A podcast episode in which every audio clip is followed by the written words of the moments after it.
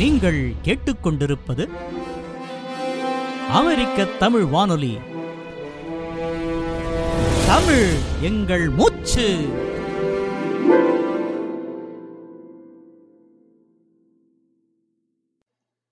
காப்பிய கவிஞர் ஹோமர். மேற்குலகில் கலை இலக்கியம் நாகரிகம் பண்பாடு தத்துவம் போன்ற துறைகளின் தாயகமாய் திகழ்ந்தவை கிரேக்கமும் ரோமாபுரியும். புராணங்கள் எனப்படும் தொன்மங்களுக்கு இவ்விரு நாட்டு கதைகளிலும் பெரும் பங்குண்டு. இப்புராண கதைகளையே இதிகாசங்கள் என்று நாம் இந்தியாவில் அழைக்கின்றோம். நம் மண்ணின் இதிகாசங்களாய் கருதப்படும் ராமாயணம் மகாபாரதம் முதலியவற்றிற்கு இணையானவை கிரேக்கத்தின் ஆதி காவியங்களான இலியடும் ஒடிசியும். இந்த அமர காவியங்களை தீட்டிய பெருமைக்கு உரியவர் காவியங்களின் தந்தை என்று புகழப்படும் ஹோமர். இவருடைய காலம் கிறிஸ்துவிற்கு கிட்டத்தட்ட எழுநூறு ஆண்டுகள் முற்பட்டது என்று தோராயமாக கணக்கிடப்பட்டுள்ளது. ஹோமர் என்றொருவர் இருந்தாரா? அல்லது அவருடைய காவியங்கள் என்று சொல்லப்படுபவையெல்லாம் பின்னாளைய கிரேக்க புலவர்களின் கவிதை தொகுப்புகளா? எனும் முடிவற்ற விவாதங்கள் ஹோமரிக் கொஸ்டின் ஒரு புறம் நிகழ்ந்து கொண்டிருந்தாலும் ஹோமர் என்றோர் பெரும் புலவர் இருந்தார். விழியற்றவரான அவர் இணையற்ற காப்பிய புலமையும் அசாதாரண நினைவு திறனும் பெற்றவராய் திகழ்ந்தார். அந்நினைவு திறனின் துணை கொண்டு தம் காலத்திற்கு முன்பு மக்களிடையே வழங்கி வந்த புராண செய்திகளையும் கதை பாடல்களையும் இணைத்து காலத்தை வென்ற கவிதை காவியங்களை எபிக் போம்ஸ் படைத்தார் என்று நம்பும் மாந்தரின் எண்ணிக்கையே மிகுதி. உண்மை எதுவாக இருப்பினும் செம்மொழியாம் கிரேக்க மொழியில் முதன் முதலில் கிடைக்கும் பெரும் காவியங்கள் இலியடும் ஒடிசியுமே. பொதுவாக காவியங்களுக்கு பாடுபொருளாக இருப்பவை காதலும் வீரமும்.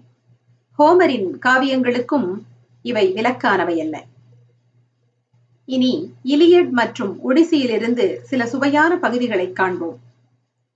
கிரேக்கத்தின் ஒரு பகுதியான ஸ்பாட்ராவை ஆண்ட மேனலாஸ் எனும் மன்னனை சந்தித்து சமாதானம் பேச வரும் ட்ராய் நகர இளவரசன் பாரிஸ். அங்கே மன்னனின் மனைவியும் பேரழகியுமான ஹெலனை கண்டான். கண்டதும் காதல் கொண்டான். தான் வந்த வேலையை மறந்தான். ஹெலனை மேனலாசுக்கு தெரியாமல் தன்னோடு அழைத்து கொண்டு ட்ராய் நகருக்கு பறந்தான். மனைவியை தொலைத்த மேனலாஸ் தன் அண்ணனும் கிரேக்கத்தின் மற்றொரு பகுதியான மைசீனேயின் மன்னனுமான மாவீரன் அகமெம்னானிடம் நடந்ததை கூறி வருந்தினான்.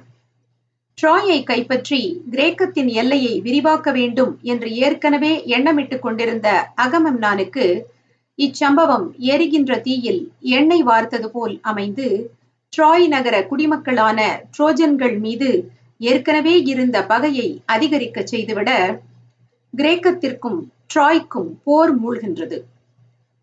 கிட்டத்தட்ட பத்து ஆண்டுகள் வரை நீடித்ததாக கூறப்படும் இந்த ட்ரோஜன் போரின் இறுதி ஐம்பது நாள் போரை மட்டுமே தம் காவியத்தில் விரிவாய் பதிவு செய்துள்ளார் ஹோமர். இதனை மகாபாரதத்தின் யுத்த பருவத்தோடு நாம் ஒப்பிடலாம். கதை அமைப்பு கடவுளரின் பிள்ளைகள் காவிய பாத்திரங்களாய் மிளர்கின்ற தன்மை போர்க்கால நிகழ்வுகள் போன்ற பலவற்றில் இந்திய இதிகாசங்களுக்கும் கிரேக்க காவியங்களுக்கும் இடையே அதிசயிக்கத்தக்க ஒற்றுமை கூறுகள் இருப்பதை உணர முடிகின்றது.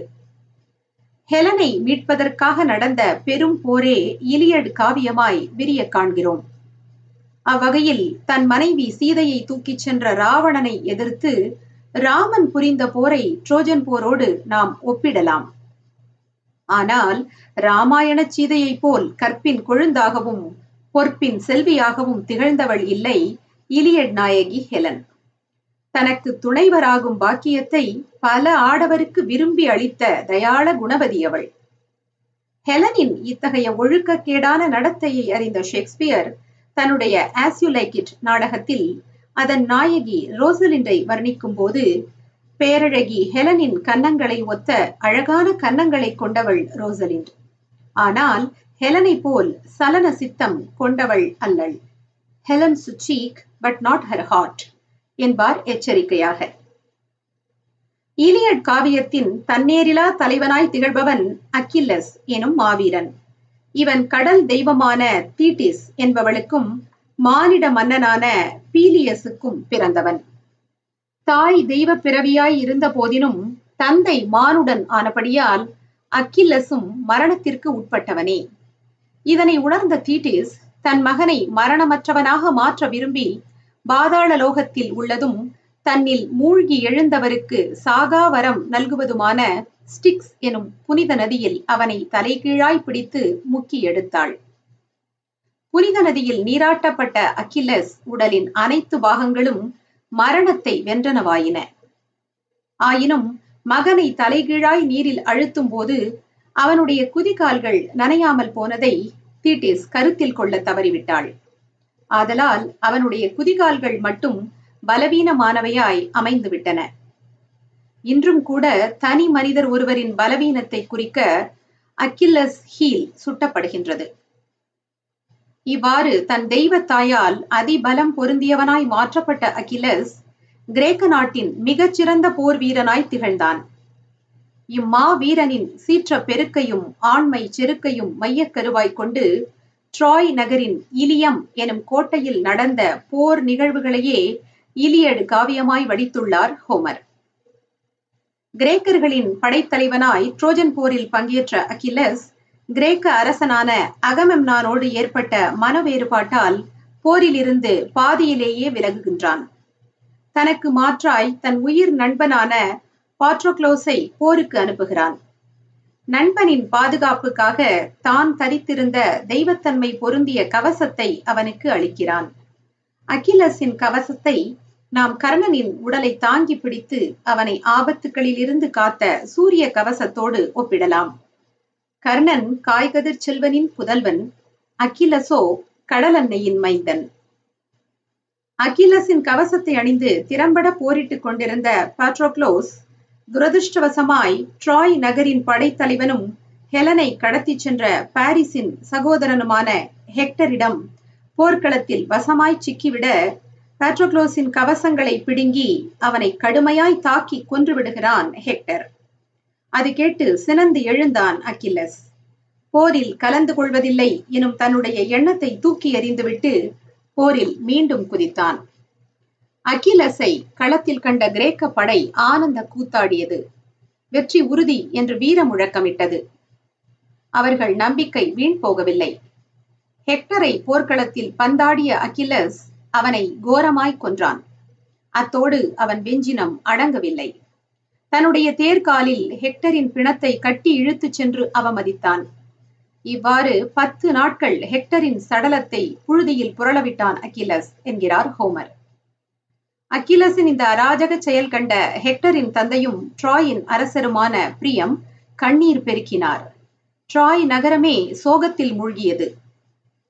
அதைத் தொடர்ந்து ட்ராய் அரசரான பிரியம் செய்த செயல்கள் இலியடின் கவித்துவத்தை தனித்துவம் மிக்கதாய் மாற்றுகின்றன. ஆம் தம் மகனின் சடலத்தை அக்கிலஸிடமிருந்து பெற வேண்டும் என்று விரும்பிய அந்த முதிய தந்தை போர் முடிந்து ஓய்வாக அகிலஸ் இருந்த ஓர் இரவு வேளையில் நிறைய பரிசு பொருள்களுடன் அவன் தங்கியிருந்த குடிலுக்கு சென்றார். உணவு மேசைக்கு அருகே அமர்ந்து எதையோ பருகிக் கொண்டிருந்த அகிலஸின் கைகளை எடுத்து மென்மையாய் முத்தமிட்டார். அவரை அருகில் கண்ட அகிலஸ் குற்ற உணர்வோடு மருண்டு நோக்கினான். தன் தந்தையின் வயதொத்த அவரை சந்தித்த வேளையில் தன் தந்தையின் நினைவு வரப்பெற்றவனானான். பிரியம் பேசலானார். அகிலஸ் என் மகன் ஹெக்டரை எந்த கையால் கொன்றாயோ அந்த கையை நான் இப்போது அன்போடு முத்தமிட்டிருக்கிறேன். தயவு செய்து என் மகனின் சடலத்தை என்னிடம் கொடுத்துவிடு என்று கூறி தாம் கொணர்ந்த பரிசு பொருள்களை அவன் முன் வைத்து மண்டியிட்டார். ஏற்கனவே அவரின் பரிதாப நிலை கண்டு மனம் இழகியிருந்த அகிலஸ் மேலும் அவரை சோதிக்க விரும்பாமல் ஐயா பரிசு பொருள்கள் எல்லாம் வேண்டாம். உங்கள் மகனின் சடலத்தை நீங்கள் தாராளமாக எடுத்துச் செல்லலாம். அதற்கு முன் இங்கே உணவுண்டு சற்றே இளைப்பாருங்கள் என்று கூறி அவருக்கு நல்ல உணவும் மதுவும் அளிக்கிறான். அதனை பருகி அங்கேயே ஓய்வெடுத்துவிட்டு தம் மகனின் சடலத்தையும் பெற்று செல்கிறார் அந்த முதியவர். மகனை கொன்றவனோடு மகனை இழந்தவர் ஒன்றாக அமர்ந்து உண்பதும் உறங்குவதும் கற்பனைக்கு எட்டாத அதிசய நிகழ்வுகள் அல்லவா? இதனை தம் காப்பியத்தில் சாத்தியமாக்கி இருக்கும் ஹோமரின் கற்பனை திறன் நம்மை பிரமிக்க வைக்கின்றது. ஹெக்டர் அடக்கம் செய்யப்படுவதுடன் இலியடு காப்பியம் நிறைவடைகிறது. காப்பிய நாயகன் அகிலஸ் என்னவானான் என்பதை பற்றி அது எதுவும் பேசவில்லை. அவனை பற்றி நாம் அறிந்து கொள்ள வேண்டும் என்றால் ஹோமரின் மற்றொரு காப்பியமான ஒடிசியை படிக்க வேண்டும். ட்ரோஜன் போரில் பங்கேற்பதற்காக வந்த இதாக்கா எனும் கிரேக்க தீவின் அரசனான ஒடிசியஸ் போர் முடிந்து தன்னுடைய நாட்டுக்கு திரும்பிச் செல்லும் வழியில் தான் சந்திக்கும் இடையூறுகளை எவ்வாறு எதிர்கொண்டு தன் அறிவாலும் ஆற்றலாலும் அவற்றை வென்று தாயகம் திரும்புகிறான் என்பதை சொல்லோவியமாக்கியுள்ளது ஒடிசி. இக்கதையின் இடையில்தான் இலியட் நாயகன் அக்கில்லஸை பற்றிய செய்திகள் இடைப்பிரவரலாக சொல்லப்பட்டிருக்கின்றன. அதிலிருந்து நாம் அறிந்து கொள்வது ஹெக்டரின் மறைவுக்கு பின்னரும் தொடர்கின்றது ட்ரோஜன் போர். ஒரு கட்டத்தில் கிரேக்க கடவுளான அப்பல்லோ ஹெக்டரின் சகோதரனான பாரிஸிடம் அக்கில்லஸை அவனுடைய பலவீனமான பகுதியான குதிகாலில் அம்பெய்து கொள்ளுமாறு ரகசிய வழி காட்ட அவ்வாறே செய்து அக்கில்லஸின் வீர மரணத்திற்கு வழிவகுக்கிறான் பாரிஸ். அதெல்லாம் இருக்கட்டும் கதையின் நாயகி ஹெலன் என்ன ஆனாள் என்று அறிந்து கொள்ள ஆவலா? ட்ராய் போரில் ஹெலனுடைய காதலன் பாரிஸ் இறந்துவிட அவள் பாரிஸின் தம்பியான டெய்போபஸுக்கு துணைவியாகிறாள். பின்பு அவனை கிரேக்கர்களிடம் சிக்க வைத்துவிட்டு தான் மட்டும் தப்பி ஓடிவிடுகிறாள். அவள் முன்னாள் கணவனான மேனலாஸ் அவளை தன் கையாலேயே கொன்று விடுவது என்ற வெறியோடு தேடி அலைகிறான்.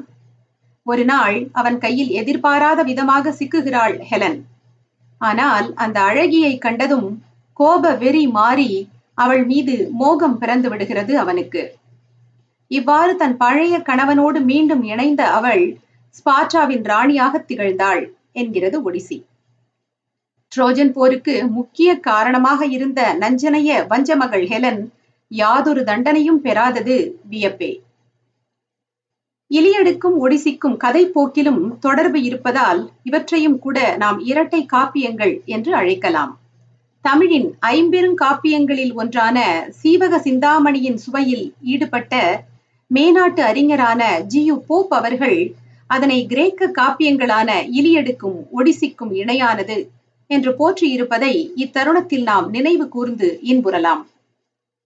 படிக்க தெவிட்டாத தீஞ்சுவை காப்பியங்களை யாத்து ஐரோப்பாவின் இலக்கிய படைப்புகளுக்கு முன்னோடியாய் மூலவராய் திகழ்கிறார் ஹோமர். பார்வையற்றவராய் அறியப்படும் இந்த பெரும் புலவர் காலத்தை வென்ற காப்பியங்களால் உலகின் பார்வையையே தன் பக்கம் திருப்பி இருப்பது பெரும் சாதனைதானே?